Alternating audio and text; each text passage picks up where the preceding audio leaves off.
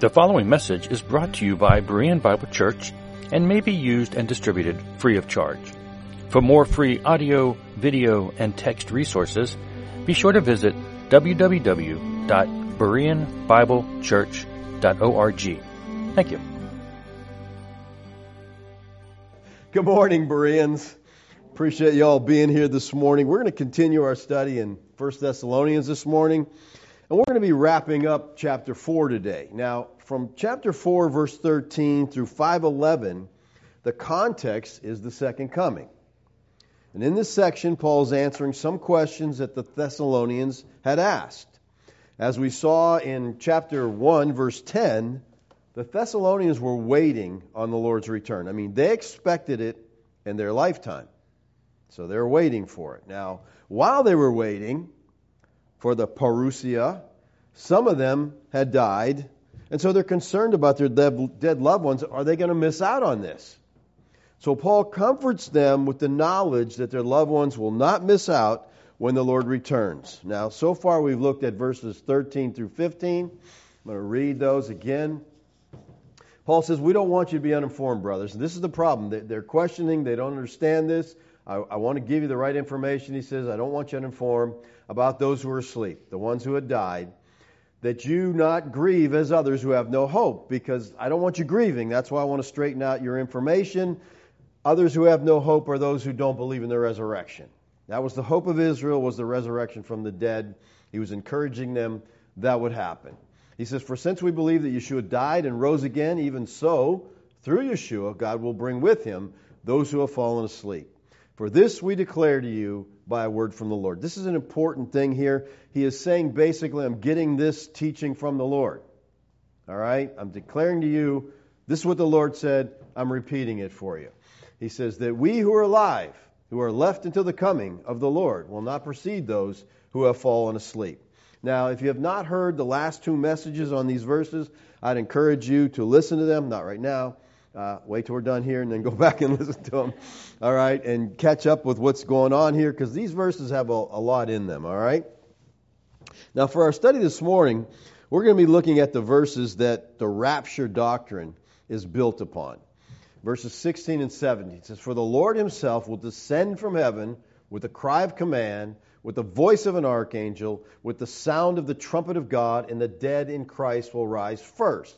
Then we who are alive, who are left, will be caught up together with them in the clouds to meet the Lord in the air, and so shall we always be with the Lord.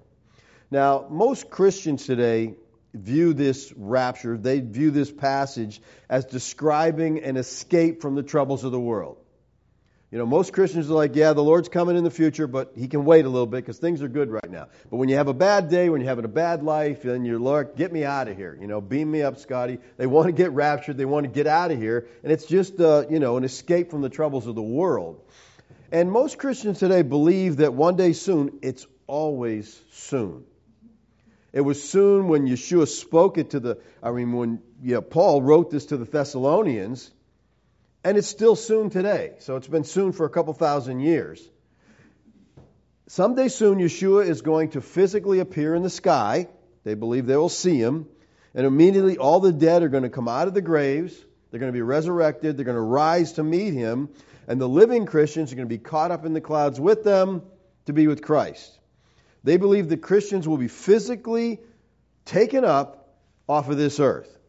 And you've seen the pictures, and you've, you know, airplane pilots are gone and cars you know aren't manned anymore and there's crashing all over and things are going on. I'm sure you've seen the pictures. All right. Everyone's flying up out of the graves. And this is what most people think this passage is talking about. Now let me ask you this. Are you aware that this rapture of the church idea is not a historical teaching of the church? This rapture based theology has only been around for the past couple of hundred years and predominantly in America. The biblical scholar N.T. Wright refers to this doctrine as an American obsession. He says few Christians in the UK hold any sort of belief in it. Now, the origins of this rapture theology lie in 1830 Scotland, where a 15 year old girl named Margaret MacDonald claimed to see a vision of a two stage return of Christ. Well, then, John Nelson Darby, a British evangelist and the founder of the Plymouth Brethren, he took MacDonald's vision and created an entire system out of it based on which Yeshua's return is a two stage event. So this girl has a vision, they make a doctrine out of it. Now, through various mission trips to the U.S. in the late 19th century, the notion of a rapture found itself appealing to American Christians who were going through the atrocities of the Civil War at the time, which by all means must have looked like Armageddon. I mean, nation rising against nation, brother against brother, son against father.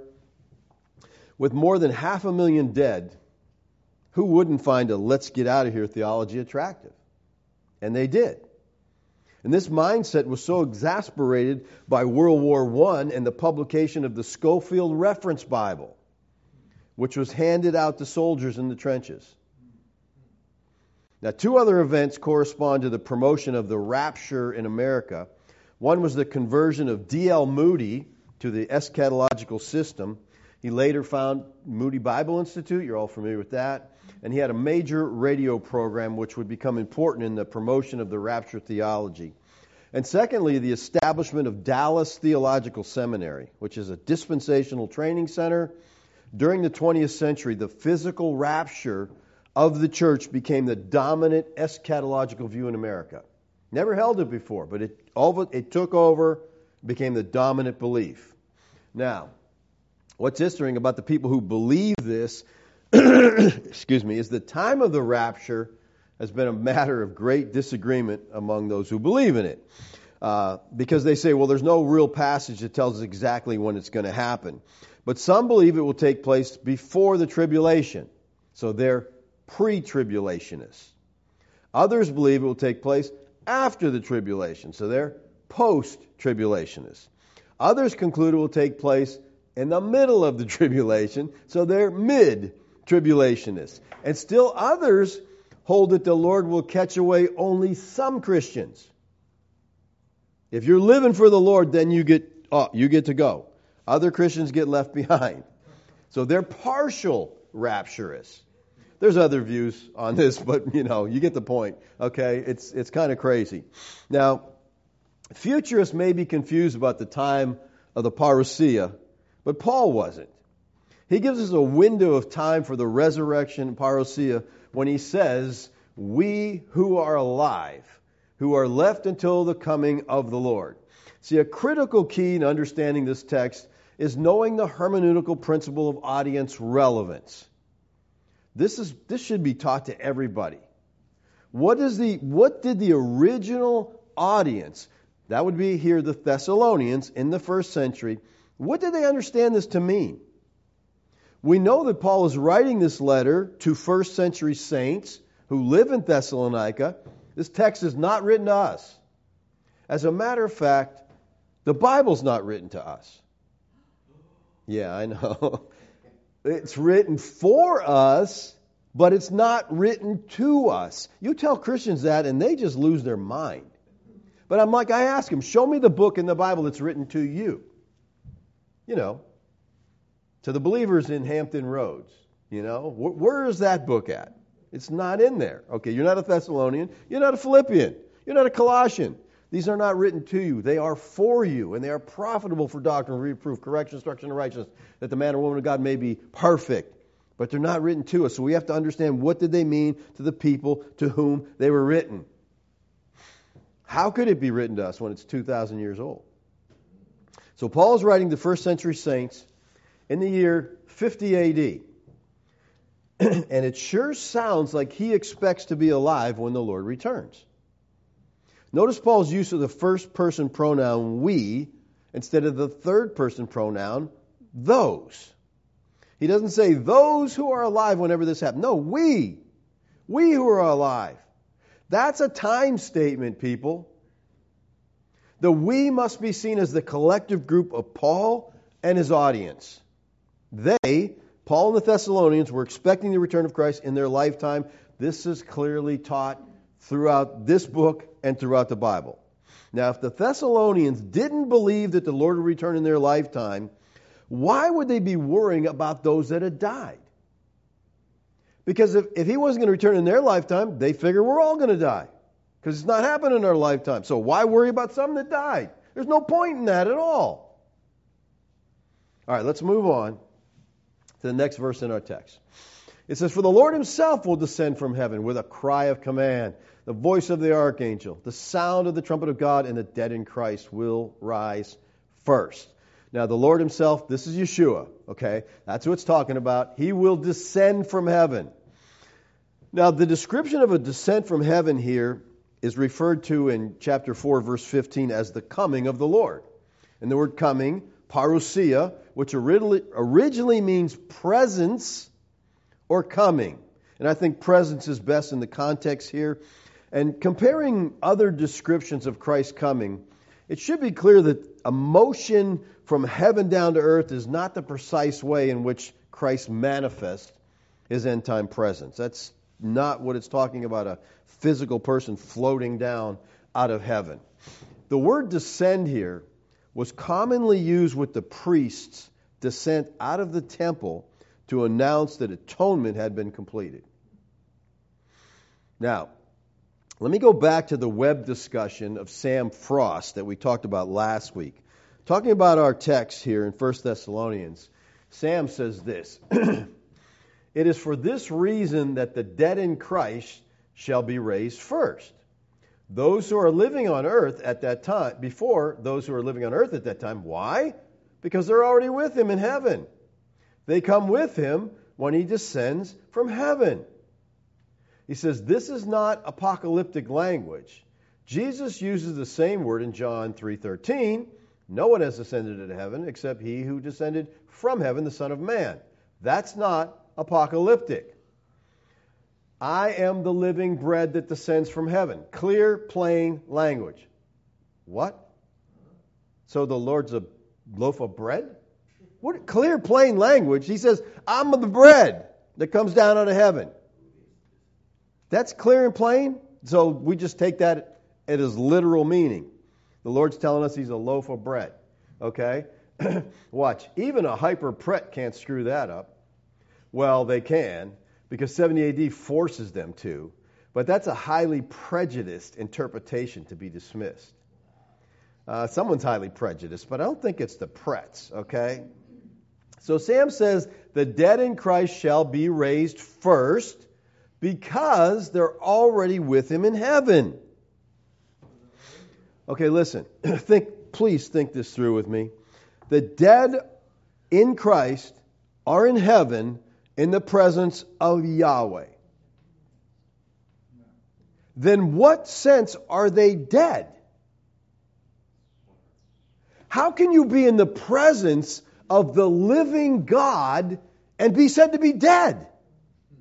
Does that make any sense? He's the living God who gives life, but they're in his presence, but they're dead. Listen, Adam's sin caused his death, and when he died, what did God do? Put him out of the garden. Separated from God. That's death, to be separated from God. When Israel was out of the land because of their sin, they were considered dead because they were out of Yahweh's presence because they Yahweh dwelled only in one spot they thought okay so they were out of his presence they were dead in the new heavens and new earth Yahweh is said to dwell with man Revelation 21 3 and 4 behold the dwelling place of God is with man he will dwell with them they will be his people and God himself will be with them as their God he will wipe away every tear from their eyes and death shall be no more. Why is there no more death? Because God is present with us. There's no more separation from Him. He is here. So, how are the dead in Christ with Yahweh in heaven? In this discussion, Sam says, Aren't they already with God in heaven? Yes. okay. Uh, that clears that up. Yes. Aren't they then alive? Yes. So how are they dead? What then? that is theirs stands in need of being raised, well, their bodies, duh. Well, here's the duh, Sam. The text says nothing about bodies. The dead in Christ are dead because they are not with Yahweh. They are separated from Him. They are in Sheol waiting on the resurrection of the dead so they can be with Yahweh. Resurrection is not about bodies. Nowhere in the scriptures does it say the body will be resurrected. The Bible never uses the terms resurrected body, resurrection of the body, or physical resurrection. Now, the church uses those terms quite often, but the Bible never uses them. The phrases that the Bible does use are the resurrection of the dead and the resurrection from the dead. If these deceased believers are said to be dead, then they're not with Yahweh, but in Sheol awaiting the resurrection of the dead. People, you can't be in God's presence and be dead. That's ridiculous. He is the essence of life. Sam goes on to say, they come with him when he descends from heaven. This is not apocalyptic language. I have a major problem with that. Okay? This text is talking about the parousia and the resurrection. And this, Paul says his words come right from Yeshua. And I believe he's talking about right from Yeshua in Matthew 24. But it's not apocalyptic. Does anybody know what Matthew 24 is called? It's called the little apocalypse. But Paul's using that, but this is not apocalyptic. Now, apocalyptic literature is a combination of narrative and prose, written in vivid imagery and poetic phrases that are intended to exaggerate for the purpose of, of bringing our attention to something. Is, we see this in Daniel, we see it in Revelation. Apocalyptic language, great commotions and judgments upon earth are often represented by commotions and changes that go on in heaven. It's exaggerated, figurative language to catch our attention. Listen, apocalyptic language is not to be taken literally. But they want to take this passage literally, so they say, this is not apocalyptic. Well, I don't know how you get around that. If it's coming from Matthew 24, it's got to be apocalyptic. If we're going to rightly interpret the Word of God, we have to apply the rules of hermeneutics. And the primary rule of hermeneutics is called the analogy of faith. Okay? And the analogy of faith means Scripture interprets Scripture. All right? That means no part of Scripture can be interpreted in such a way as to render it in conflict with what is clearly taught elsewhere in Scripture. The Bible doesn't contradict itself.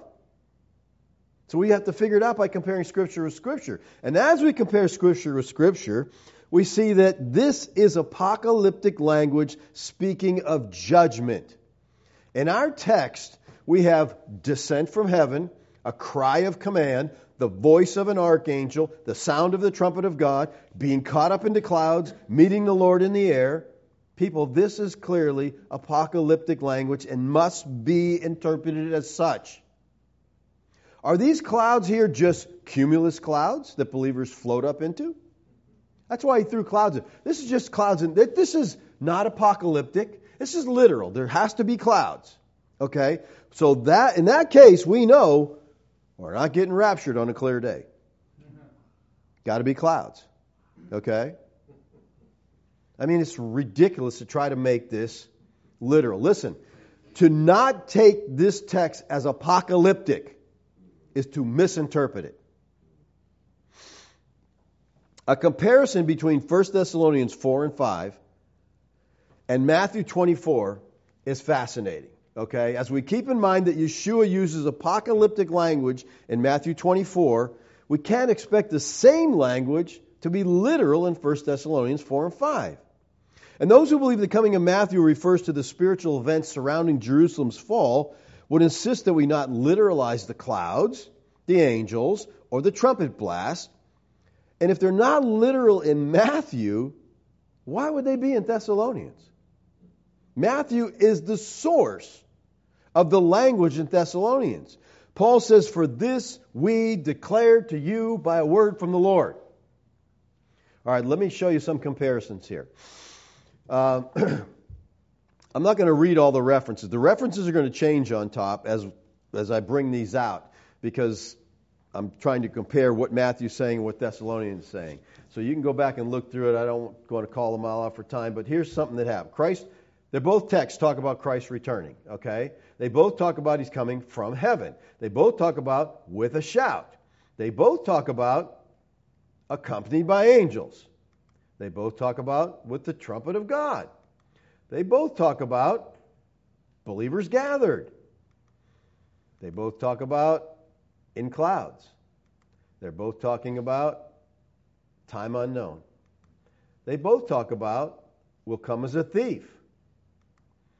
They both talk about unbelievers unaware of the impending judgment. Both speak of this. Number 11, judgment comes as travail upon expectant mother. Both talk about that.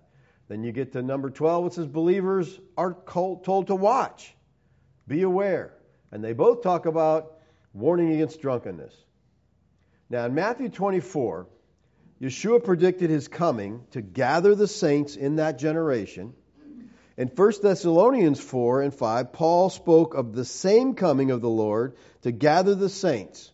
So I want to ask you this How many comings, we're going to skip Margaret MacDonald on this, you know, we're going with the Bible. How many comings of the Lord with his angels in fire, in power, and glory to gather the saints are there in the New Testament? I'll let you guess, okay? Just one, okay? The conclusion is inescapable. 1 Thessalonians 4 and 5 is dealing with the exact same coming judgment and gathering as Matthew 24. All right? They're talking about the same thing. And in Thessalonians, he says, You're going to hear a cry of command. When the Lord comes from heaven, there's going to be this cry, this cry of command. Now, this is from the Greek word keleusma, which is only used here in the New Testament. It's a military term. Thayer's definition of this is an order, a command, a stimulating cry, that by which a signal is given to men to rowers by the master of a ship, or to soldiers by a commander with a loud summons, a trumpet call. So we have this command coming out to be doing something, okay? Then he says, the voice of an archangel. According to Jewish thought, the archangels were the rulers of the angels or the principal messengers among the multitude of angels. In Yeshua's eschatological discourse, the angels play an important role in the moment when the chosen of God are gathered together. Matthew 24, 31. So when he comes, he's coming with angels. That's mentioned several places. And then we have with the sound of the trumpet of God. Now, the sounding of the trumpet was a cultural way, one of announcing the visit or approaching royalty in the East. They got royalty coming, you blow the trumpet. All right. In the Bible, the trumpet announces divine judgment. It announces resurrection, 1 Corinthians 15:52. It announces the gathering of the elect by angels, Matthew 24:31. And we see in Leviticus 23:24 and Numbers 10:2 that trumpets are sounded to assemble the people of God. They blew the trumpets when you heard that the, set, the people of God come together, all right?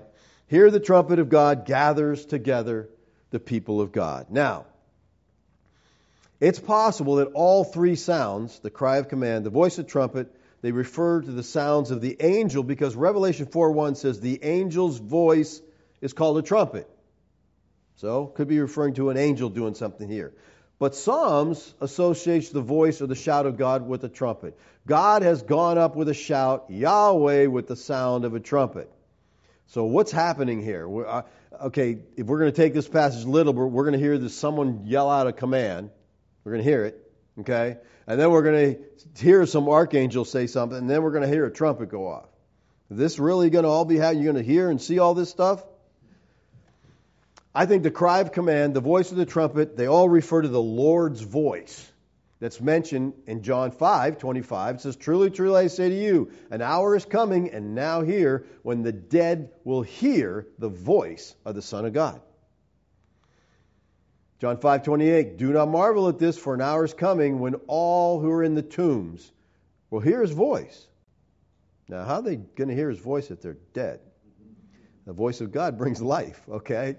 1 Corinthians 15 52, in a moment, in the twinkling of an eye at the last trumpet, the trumpet will sound, and the dead will be raised imperishable, and we shall be changed.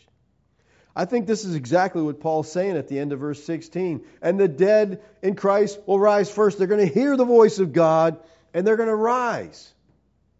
In all these passages, we have the resurrection of the dead believers associated with the trumpet. The Good News Bible translates this those who have died believing in Christ will rise to life first. Amen. Now, the traditional view interprets this as the spirits of departed saints are with the Lord now, although they're dead.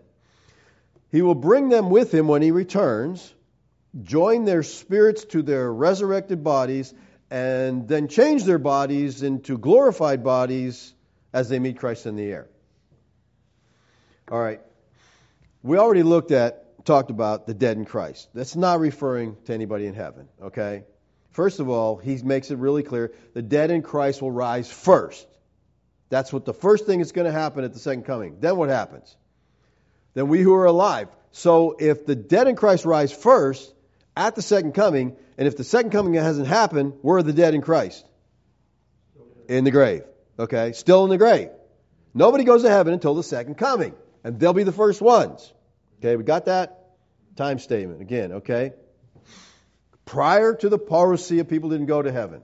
Until atonement was complete, they waited for the resurrection in Sheol.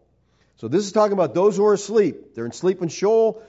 They're being raised by Yeshua and they're taken into heaven. This is the resurrection of the dead. We spent some time last week talking about the resurrection. So let me ask you a question here. How do we know that this was a spiritual resurrection of bringing the saints into God's presence and not a physical resurrection from the graves. How do we know that?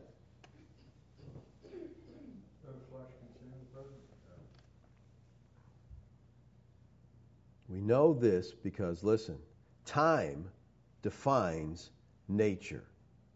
If the time of the resurrection was the first century, which Paul said in Acts 24, there's about to be a resurrection of the dead. Okay, we know the second coming happened. We know the resurrection happened at AD 70. So that's time, and it defines the nature. The nature must have been spiritual because guess what? The graves didn't come open and everybody floated up out of the graves in AD 70. They didn't come out of the graves. All right, let's move on. Verse 17. Then we who are alive, good, the dead people are taken care of. Let's talk about us the people who are around when the Lord returns. We who are alive, again, Paul says we, expects to be in there, who are left will be caught up together with them in the clouds to meet the Lord in the air, and so shall we always be with the Lord.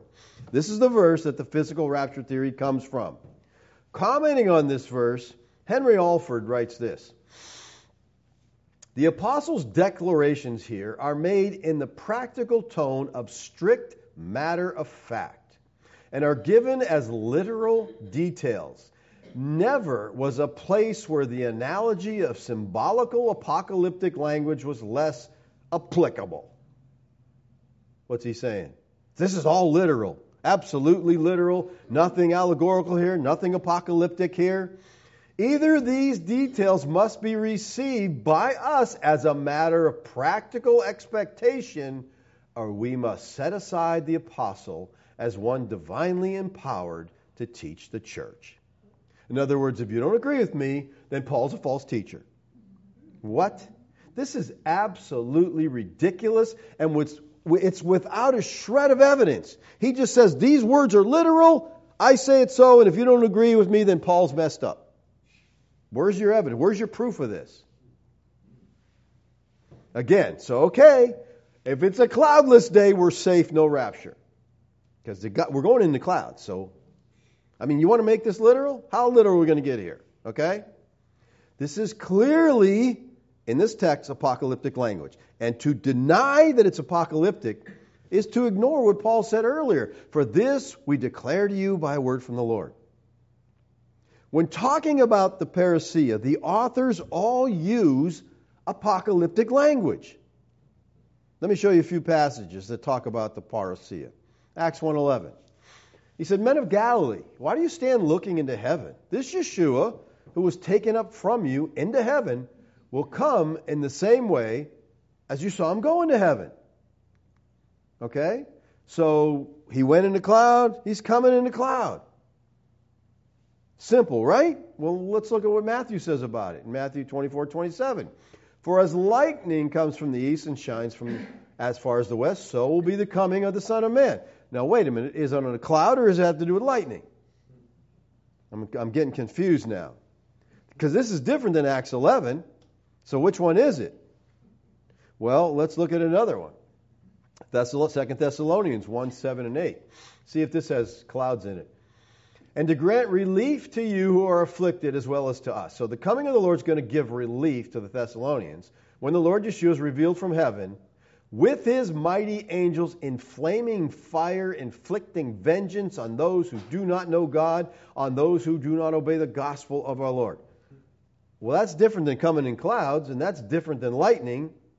Here we got flaming fire dealing out retribution. Well, let's go to John in Revelation 19:11. Then I saw heaven open, and behold, a white horse. The one sitting on it was called Faithful and True. So John has Yeshua coming on a horse, not a cloud. Maybe the horse is on the cloud, and there's lightning coming out of the cloud, and we got to we got to put it all together here, okay? So how can anybody say that language dealing with the parousia is literal? When you compare scripture with scripture, it just doesn't add up, okay? We know this is figurative. We understand that. Some people understand it. Sam has problems with this. So does Henry Alford, okay? But I think most people should get it. Let's look at this passage in the Greek and see if we can dispel some of the false notions. All right, the Bible was not written in English, okay? And the problem today, we read it in English and we say, I know what this means because I know English. Well, okay, but is that what the Bible's talking about? When, when you think of a cloud, you think of a puffy little white thing up in the sky. When the original writers, readers, thought of clouds, they thought of presence of God. They thought of different things than we think of. So we have to get back into their mindset. We have to understand the language here so we don't come up with these false notions. Let's start with the first word here, then. Good place to start. Anybody know what this means? the Greek here is epeta. Write that down. You're going to need to know that. Normally, when a sequence of events is described, the simple word eta then is used. Eta is best translated as at that time or next. So eta is used to indicate an immediate sequence. For example, we see eta used in John 19, 26, and 27. When Yeshua saw his mother and the disciple whom loved standing nearby, he said to his mother, Woman, behold your son. Then, eta, he said to the disciple, he's talking to Lazarus here, Behold your mother.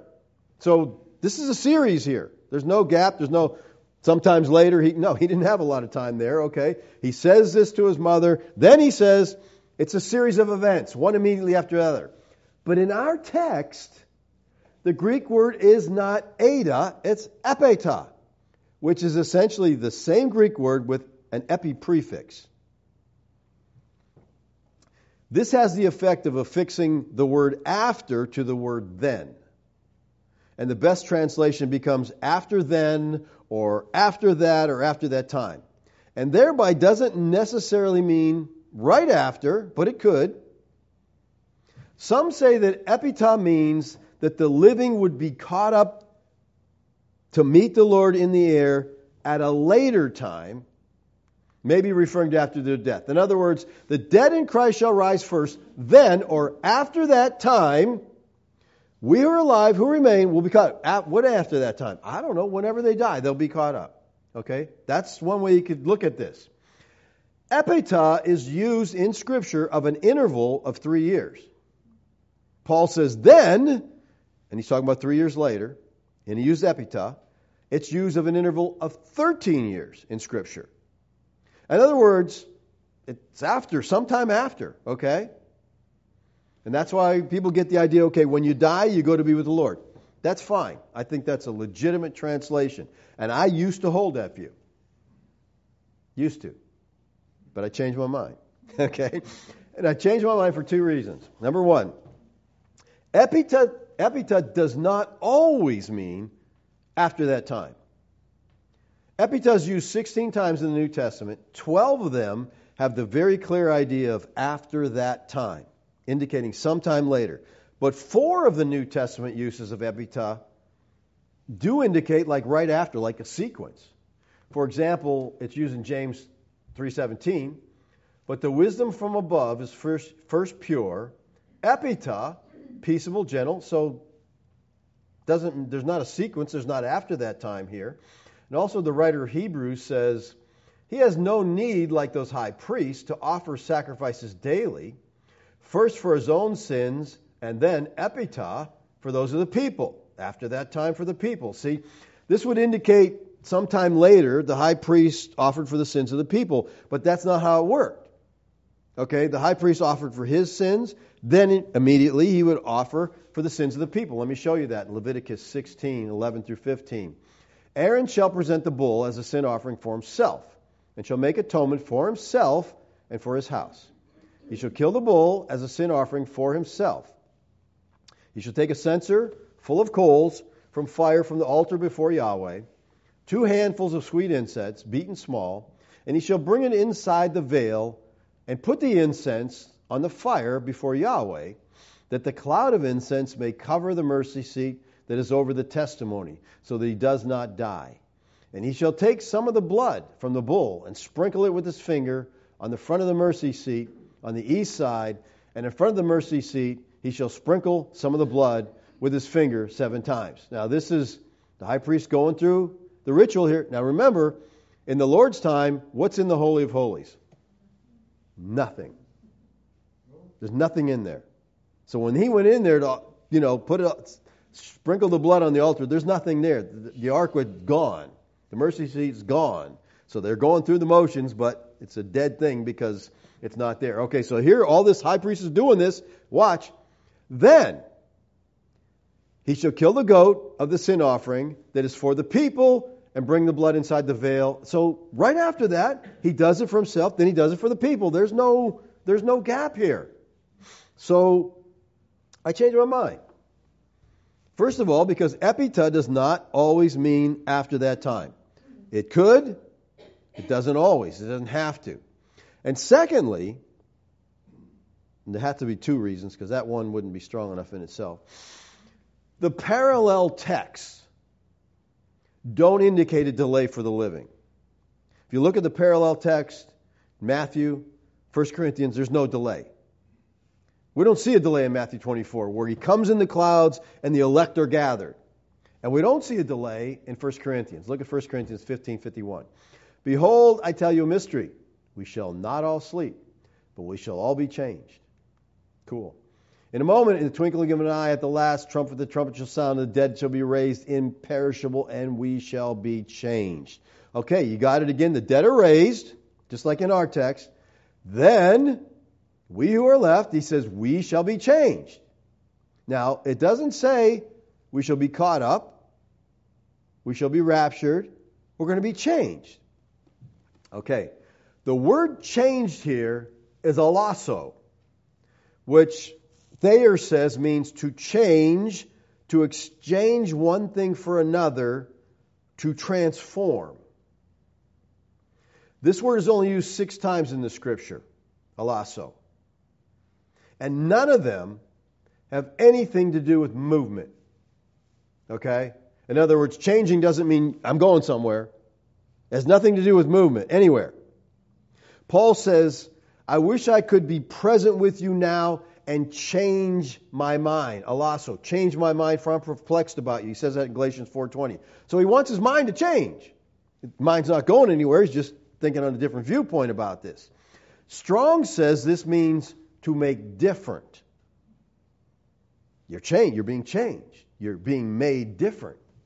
1 Corinthians 15 53 For this perishable body must put on imperishable, and this mortal body must put on immortality.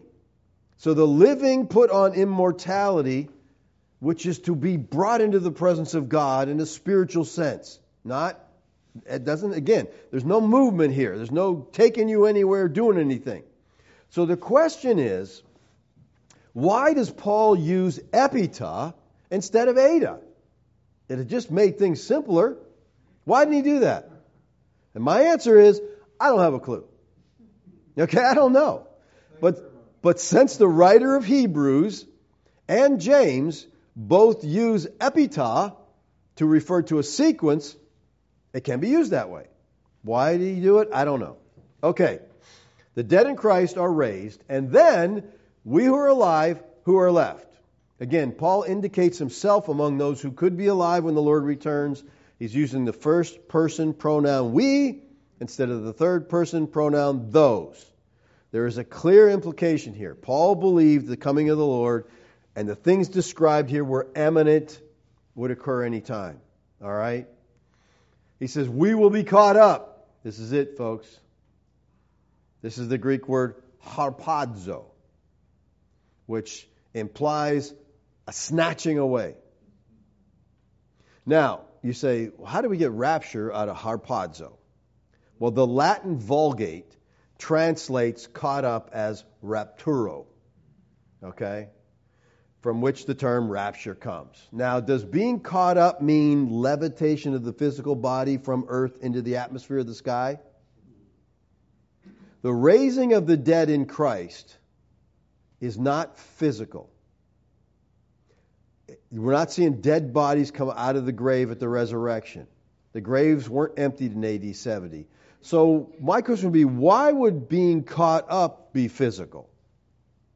That's not physical. It says caught up being physical. We're floating up into the sky. Harpazo could refer to the physical body being caught up, but it could also refer to the Christian being caught up without the body. It's used this way by Paul in 2 Corinthians 12:4.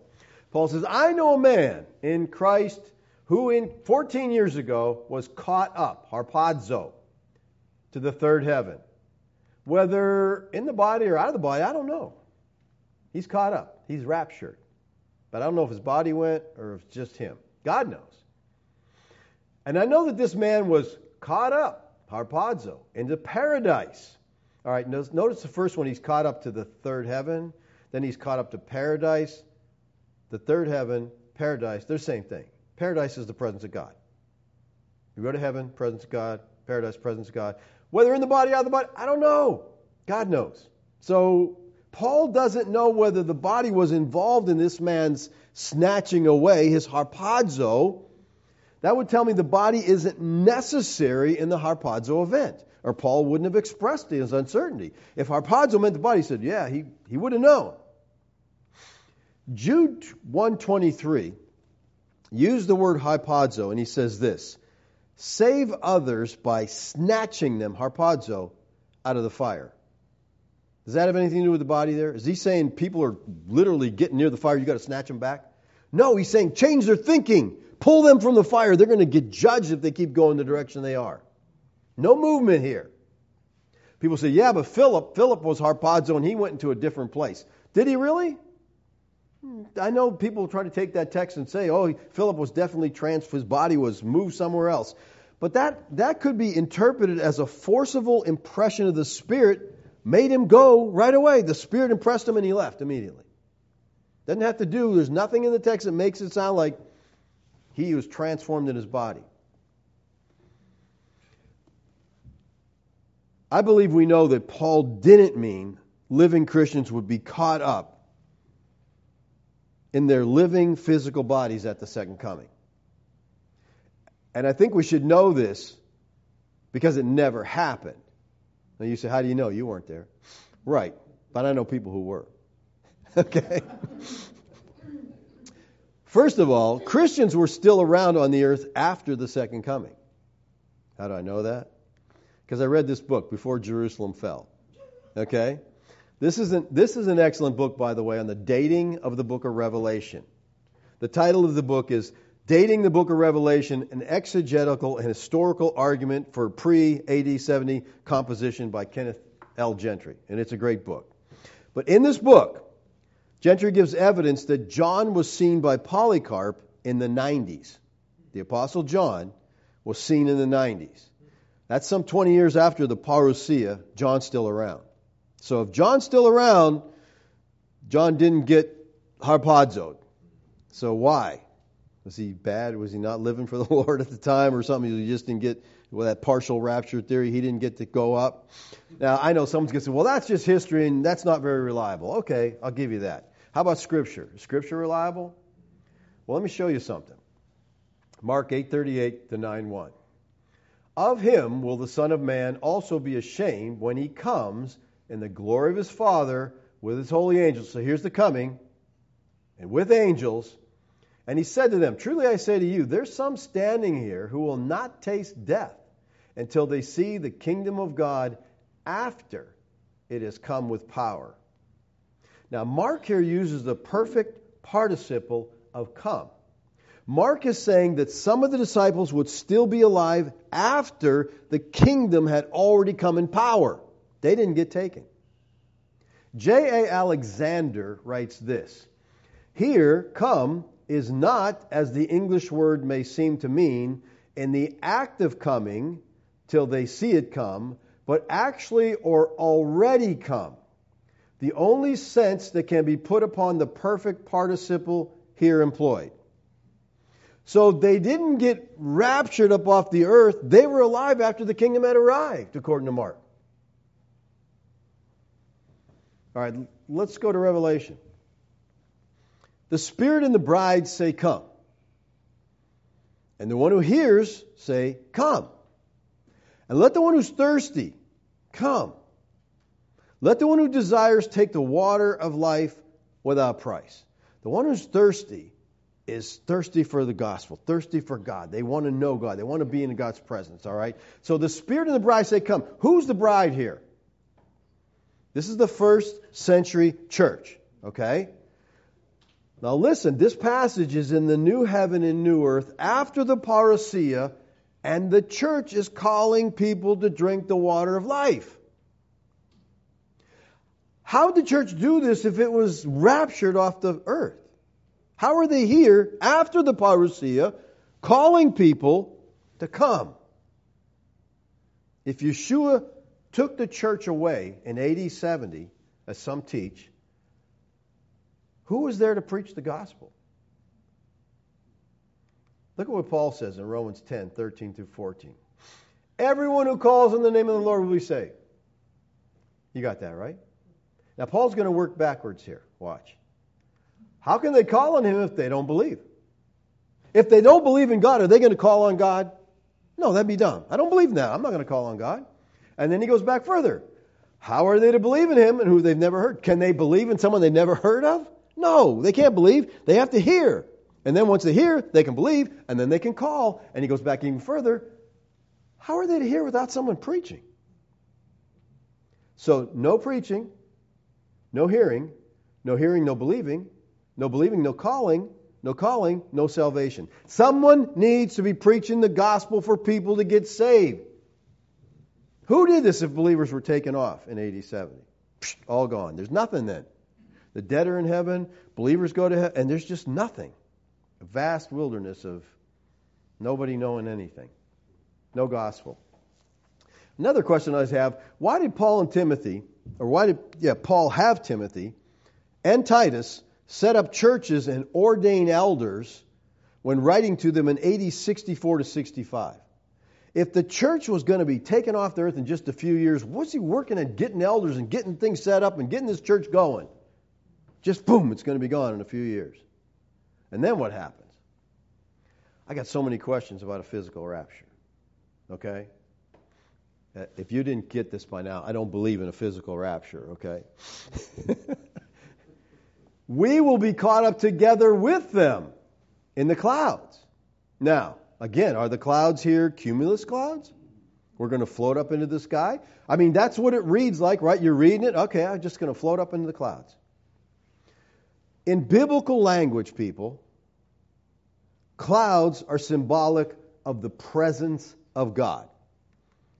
This, this is the second use of clouds in the Bible.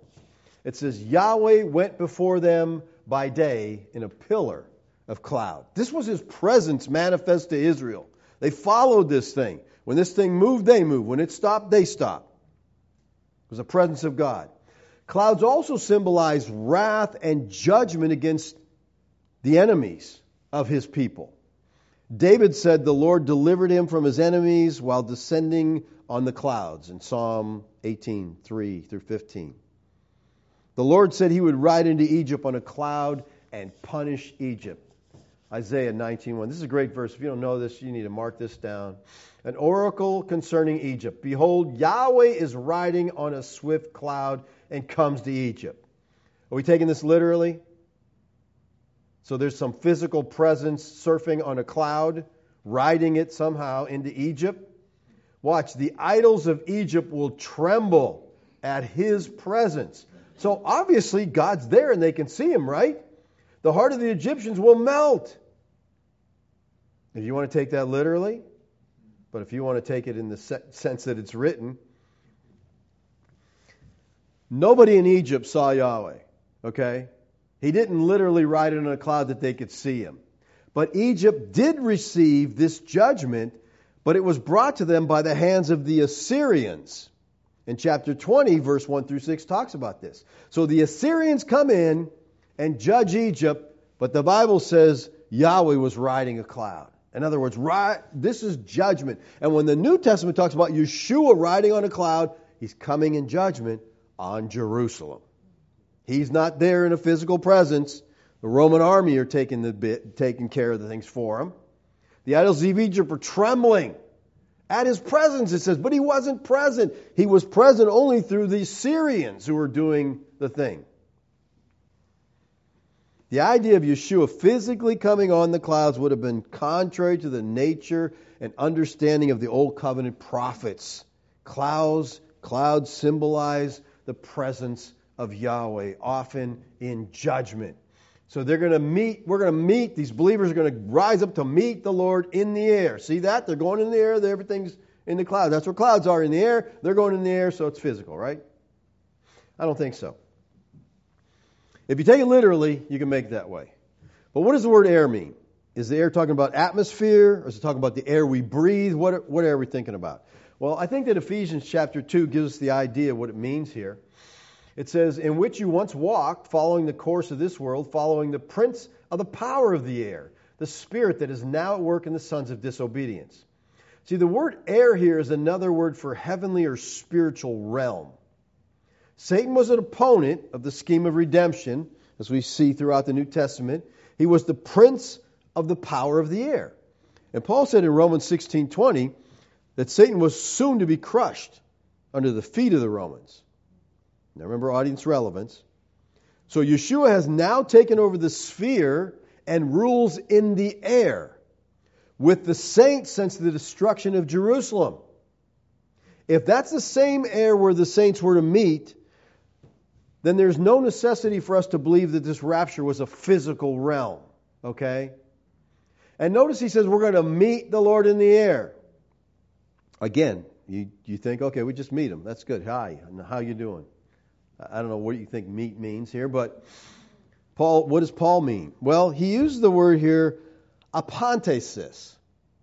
Apantesis is only used three times in the Bible, and the two other times it's used, it clearly signifies a sending of an advance party to meet a dignitary and then escort him back from where they came. So the only three times this is used, two of them we know for sure this is what it's talking about. So would Paul use this word and use it in a different sense? Well, he could have, I guess, but that doesn't make any sense to me. If you go to Acts 28, it says the Christians in Rome went out to meet Paul. Same word apantesis. They met Paul at the Appius Forum and then they escorted him back to their homes. The other usage of this word is found in the parable of the ten virgins in Matthew 25. In the parable of the ten virgins, the kingdom of heaven is likened to the ten virgins who took their lamps and they went forth to meet the bridegroom. Apantesis. And the word is used here, meet apantesis, which means to meet and escort back. As is evidenced by the fact that they met the bridegroom and then they went to their house from which they came. We see that in Matthew 25:10. And while they were going to buy, the bridegroom came. And those who were ready went in with him to the marriage feast, and the door was shut. So they met him, and they took him back to where they were go- came from. In verse 13, it says, Watch therefore, because you know neither the day nor the hour. Now, in verse 13, Christ clarifies that this is what will occur in the generation when he comes. The significance of this that when Christ comes in the clouds, he literally yet spiritually gathered those who were alive, caught them up into the kingdom of God, and then he returned with them to dwell with them. And that's the blessing of the new covenant. God dwells with us. So we met him in the air and brought him back to earth to dwell with us. That's the meaning of this word. So unless Paul meant something totally different in this one time when he used it, there's confusion here. It's a spiritual event that was visibly manifest through the destruction of the temple as God rode the cloud. He says, We'll be caught up together with them to meet the caught up together with them in the clouds to meet the Lord in the air.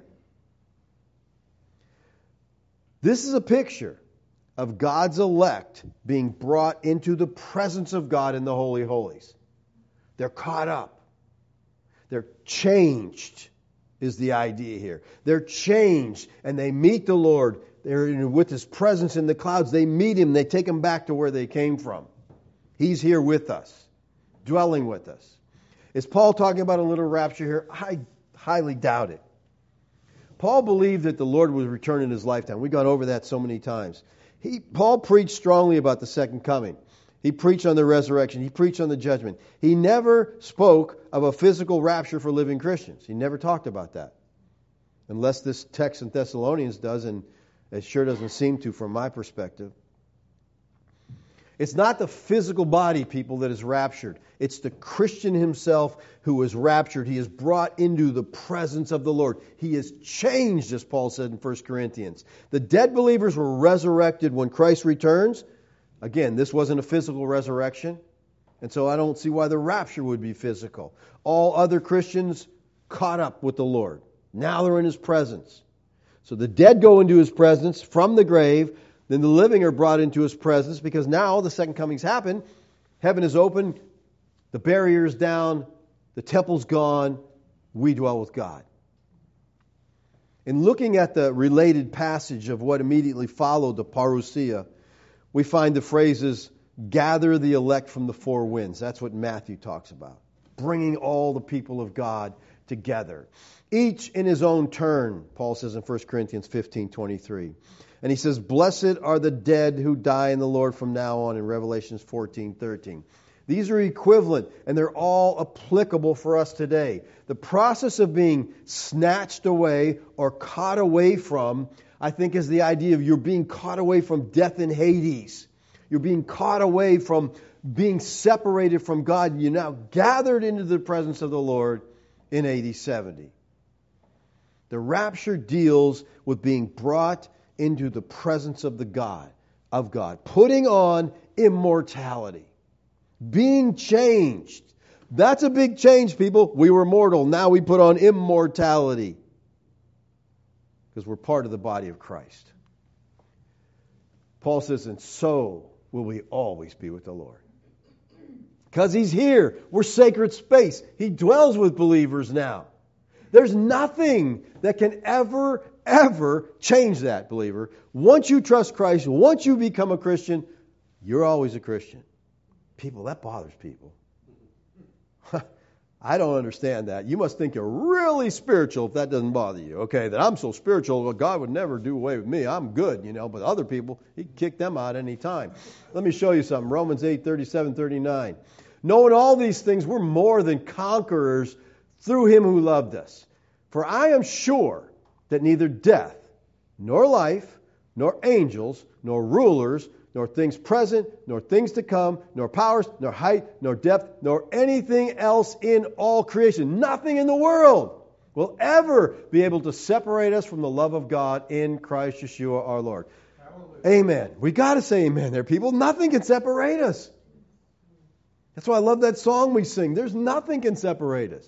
There's nothing to be ashamed of. There's nothing to be worried about. We cannot be separated from our God. All believers are secure in their union with Christ. Nothing will ever separate us. And Paul closes with verse 18 and he says, Therefore, encourage one another with these words. Paul earlier said, We don't want you to be uninformed. And then he says, Comfort one another.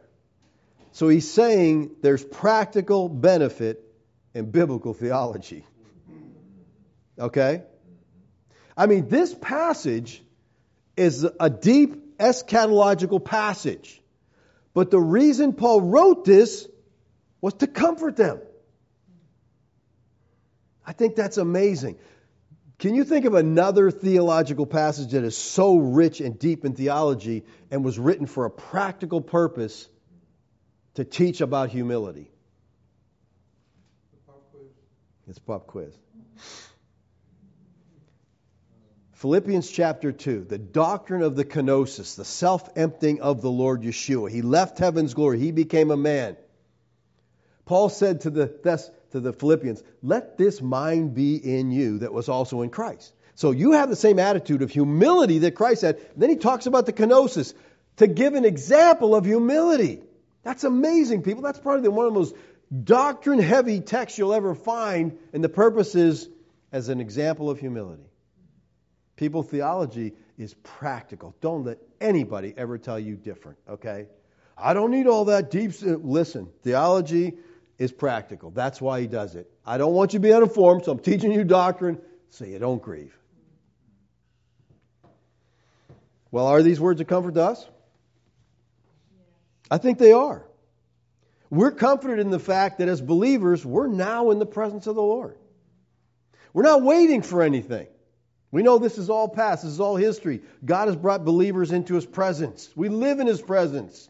And when we die, we will leave this physical realm, move into the spiritual realm with a spiritual body that is designed to live in that realm. Amen. Let's pray. Father, thank you for your love for us. I thank you, Lord, that theology is practical, that when we understand the truth, it comforts our hearts ministers to us, gives us a peace. Thank you, Father, for so much that we have available to us today to understand the truth of your word. May we apply our hearts, Lord, to it, that we would know you and walk with you in an intimate way. Thank you, Lord, that we're not waiting for anything, we're enjoying what we have. Amen. Amen. All right. Questions, comments? Yes. Gary? Well, if I can word this right. Um, so, you mentioned earlier heaven and paradise, the same. And then being in the presence of God is paradise. Now that He dwells with us, is this paradise? Well, it is if He's with us. Okay? And it, like it's a it's a new heaven and new earth. Okay, people say, wow, that's not very cool. the new heaven and new earth is the new covenant. Again, you have to understand it's a spiritual thing where there's no death. In other words, you as a believer can never be separated from God. That's what death is separation from God. Uh, someone asked, could Lazarus have been the man in Christ that was taken up to the third heaven that Paul speaks of in 2 Corinthians? He absolutely could have been. I don't think Paul's speaking about himself there. He says, I knew a man. It might have been Lazarus. I don't, I, I mean, I have no way to prove that or defend that, but it's possible. Okay? Um, we're speculating. I don't really like speculating, but that's a possibility. Okay? Yes, and, it, and uh, it is possible it could have been Paul. That's the thing. We don't we don't really know. Someone says outstanding message. Thank you. I appreciate that. Um, Okay, this is awful long here. I like to think the clouds you referred to were the Syrians descended upon Egypt, or when the Romans came to destroy the temple. Describe the clouds of dust that a marching army of men would create when attacking. So, yes, technically arriving in, cl- in on the clouds. The dead prior to the second coming were simply no longer or asleep as it described in the Bible. So being brought back into the presence of God is a glorious truth. What bigger hell is there than to be no more? We, the living, were caught up when the Holy Spirit was put upon the earth. Well, I, I think we, I think we, the living, we as believers today, we were caught up the moment we trusted Christ. When we trust Him, we're brought into the family, we're made alive, we're given immortality, we are part of the kingdom of God. So a lot of this stuff is history, uh, but very applicable to us because it affects us today. I mean, again, we're not waiting for something. The moment we trust the Lord, we're there. Uh, we enjoyed listening to your Burros of Berea. Looking forward to the upcoming podcast. Yes, thank you. Um, for those of you who don't know, the, the Burros of Berea were here, and you sent a letter out to everybody, right? If, you're, if you didn't get an email notifying you of this, you need to get on the email list so we can let you know this. But they were here and they took testimonies from uh, me and Glenn and Jeff and Mike and Bob. And we also had a roundtable discussion on the millennium where we all sat around. It wasn't really, we weren't really around a table and it wasn't round, but we sat there and we talked about the millennium. All of us, you know, giving our input. So it, it was interesting. It was a fun time. But they, they also took the testimonies of each one of us and they're starting to publish those now. They're the first one's out. I don't know. Do they have any more out other than the first one? I, I guess every Thursday they're going to put one out. But, uh, Burros of Berea, and that's how you can find that. You can just Google Burros of Berea. It's a podcast. Any podcast, what do they call them? I don't, I don't know all that stuff, but I know if you go to a, a place that does podcasts and search for Burros of Berea, you can find it.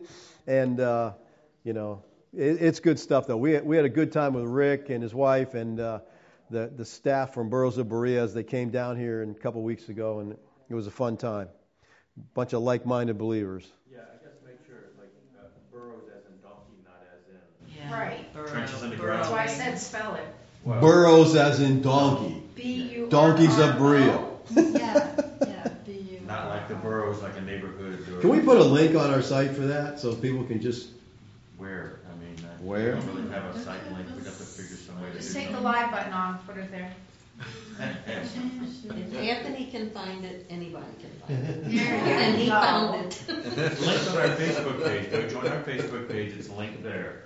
All right. Someone asked me, "What about Enoch taken up?" What about him? I believe Enoch was taken up. I believe he, the God took him to be with him. All right. If you read the text, Enoch walked with God. It's only said of a few men. Okay? In other words, God was having some intimate fellowship with Enoch. And so he took him. And to think that he killed him, to me, is just dumb. In other words, I'm enjoying your fellowship so much. Get out of here. Get away from my presence. Go die. I just don't, that just, I, I don't, you know, I don't get that at all. I think he, and you say, well, I thought people couldn't go to heaven. I think God makes exceptions, okay? God is God. He can do whatever he wants to do, and I think he makes exceptions. Listen, when was Christ crucified? Before the foundations of the world, in the mind of God. So God can say, Look, Enoch, I'm enjoying your company. Come up here and just let's fellowship, man.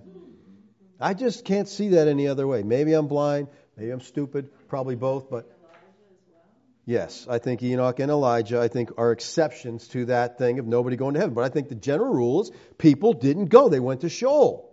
And for God to say in Enoch to Sheol, listen, Enoch, I'm, I'm so enjoying your company.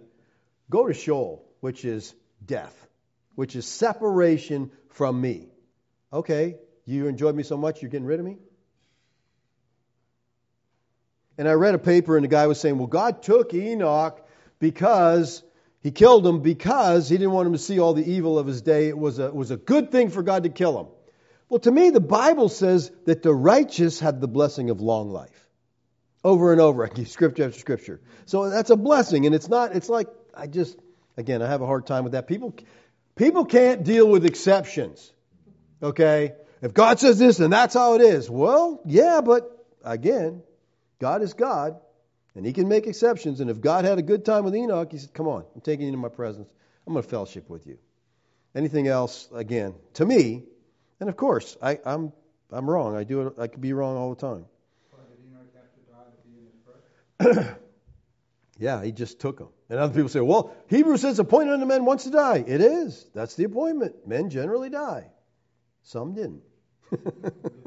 okay? Well, I, I just want to say I appreciate the word study about the the coming back with. It just puts a real uh, clear picture in your mind of what that means. And, that, and that's why, you know, I don't want to get heavy in the Greek and I don't want to bog you down, but when we do a word study, you know, check out some of these words.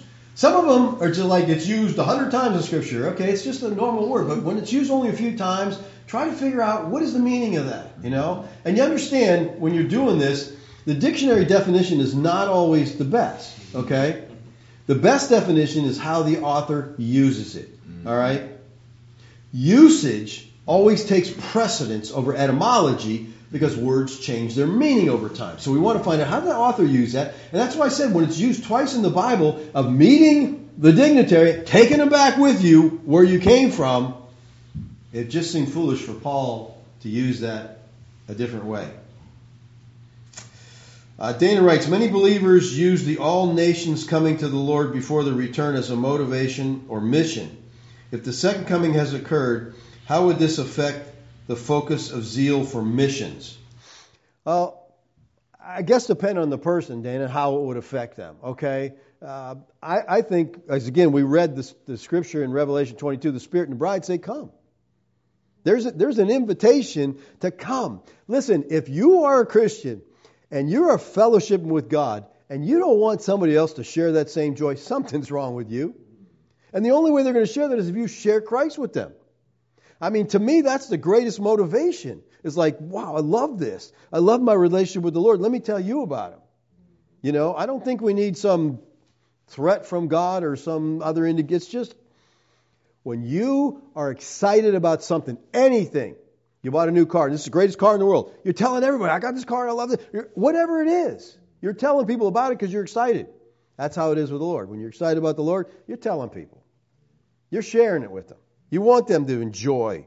You want them to experience what you're experiencing. John, I can't read these things because you, you make me blush. Pastor David, you're a continual blessing to me and family. Thank you for sharing your understanding with us today. What is your current thoughts on why the early church writings seem to look forward to the second coming? What is your current thoughts on why the early church writings seem to look forward to the second coming? Like the fathers, Oh, okay. Wait a minute. I'm, I, thank you, Jeff, because I'm I'm reading that wrong. Or the early church writings. Okay, I'm thinking New Testament writings. I think there was a lot of confusion there. I really do. There's no doubt there was a lot of confusion there. You know, I mean, for centuries there's a real silence. There's not much written at all. yeah. Well, that that's what some would say. I think that's Ed's position. Because of the rapture, there's this silence. You know, well, no, how is anybody getting saved after that? I, I don't know. You know, I, I really don't. You know, the first, like I said, first couple hundred years, things were kind of quiet. Um, they didn't understand what happened. I, think there's no doubt some didn't understand what happened. You know, they just. And again, I, I think the problem is a lot like us today. The reason we miss the second coming is because we want a physical ruler. We want the Lord to come down in a physical way and make earth a physical paradise, a Garden of Eden for us to live in and be happy ever after, and no more pain, sorrow, any of this stuff. First century, the same way. They wanted a deliverer from Rome. And so maybe that's what they're thinking. The, the Messiah is going to be this warrior prince, set us all free. And so when it was spiritual, they're like, ah. And that cracks me up. People get such like, oh, that's just spiritual. Just? it should be the other way around. That's just physical. We don't really care about the physical because the physical is being left behind. All right? We're moving into the spiritual. Could it be the tears of those in Sheol be the tears that were wiped away due to their time away from God, not ours according to audience relevance? No, because I believe Sheol is unconsciousness. The Bible speaks over and over there's no remembrance of you in the grave. There's no one to praise you in the grave. I don't think there's any tears in Sheol. Okay?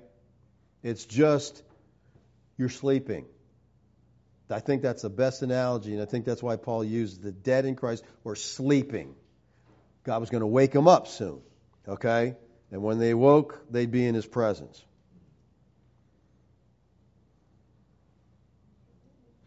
All right, someone asked if Jesus resurrected physically and possibly others, will we have physical bodies in heaven? I believe we're going to have a body, but it's going to be a spiritual body. 1 Corinthians 15 talks about that. Spiritual bodies. What is that?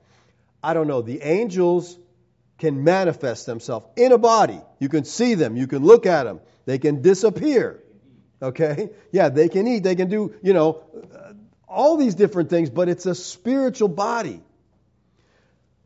The Bible says very, very little about the afterlife. Why? I don't think we can wrap our heads around to tell you the truth. I just don't. Okay? But I know I know that the gods have bodies. Okay? The gods left heaven, came down, they had sex, they had kids. Okay? So this this spiritual body is something I don't understand, but it's not like the body we have now. Okay? It's fit for heaven.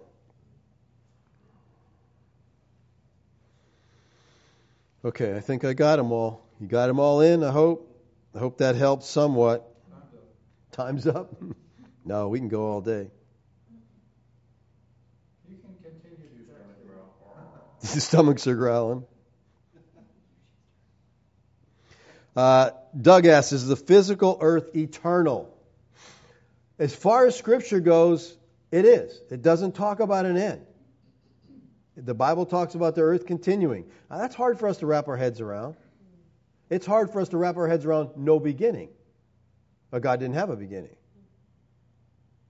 And so the earth going, it's just going to, people say, it's just going to go on and on and on like it is. Yeah, but we won't be here. Be a different generation going through it, hearing the gospel, coming to the Lord. Uh, you know. Yeah, I, yeah. So don't so don't worry about climate change, okay? That's a money laundering scheme. That's all that is, okay? the climate's going to change. I, I believe me, it changes all the time, but it's not us doing it.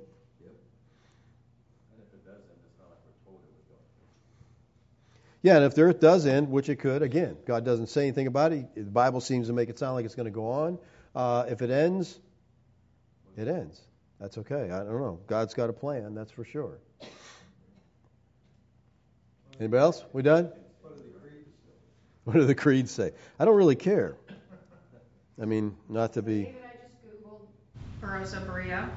Yeah. And scroll down a little bit, and right there in the little square is your, po- is your testimony. And you tap on it, and it's got the written, it's got a little explanation, and then you can tap on the podcast, and you can listen to the whole thing. I listened to Okay, so if you just Google Burros of Berea, you should be able to find it and be able to find the podcast. I got another question. It's, or not really a question, a comment. It says maybe the wolves the Apostle Paul warned the Ephesians about were Judaizers who affected the early church fathers about the second coming. That's a possibility, I guess, because again, they, they had this view of a warrior prince. And so when the second coming happened, they're like, not like they wanted it. yeah, not like they wanted it. And here's the, you know, I'm, I'm sitting thinking about this. Okay, let's say the rapture was physical, and you know, one day all the Christians are gone. You know, and I was talking to someone, they were saying, well, the way that the physical rapture people explain this, I guess, is, okay, what happens if, if everybody's gone? Well, they'd heard the gospel before, but they didn't believe it. But now that everybody's gone, now they believe it. Okay? And that's one way they explain that. And I'm like, well, I'm reformed, so people believe the gospel and God gives them life. So, okay, that's said and done for me. But here's the other thing. Okay, so your relatives talking to you about the Lord and you don't buy it, and then all of a sudden they're gone. All Christians are gone. Are you real anxious to become a Christian? They're all gone. Where'd they go? I don't know, but I'm scared. I don't want to go there. No one knows what happened to them. I'm not. I'm not jumping on that bandwagon. If all the Christians were gone, who put together the Bible? Well, that that happened much later. So Still. Some believers around who, Well, they would have, like, if they saw that and then God convicted, God, you know, and if God converted them, then they started doing churches and they just didn't have everything. so they found all the letters and put them. Yeah, they, and because they were left behind, they got, they saved. got All right, Steve from Iowa says, "How do you interpret Matthew 27:52?" All right, you said it says here, "I have never heard anyone teach on that." Well, Bob Cruikshank did teach on that, and that message is in our website. So if you go there, he deals with specifically that text. He'll go there and he'll explain that to you.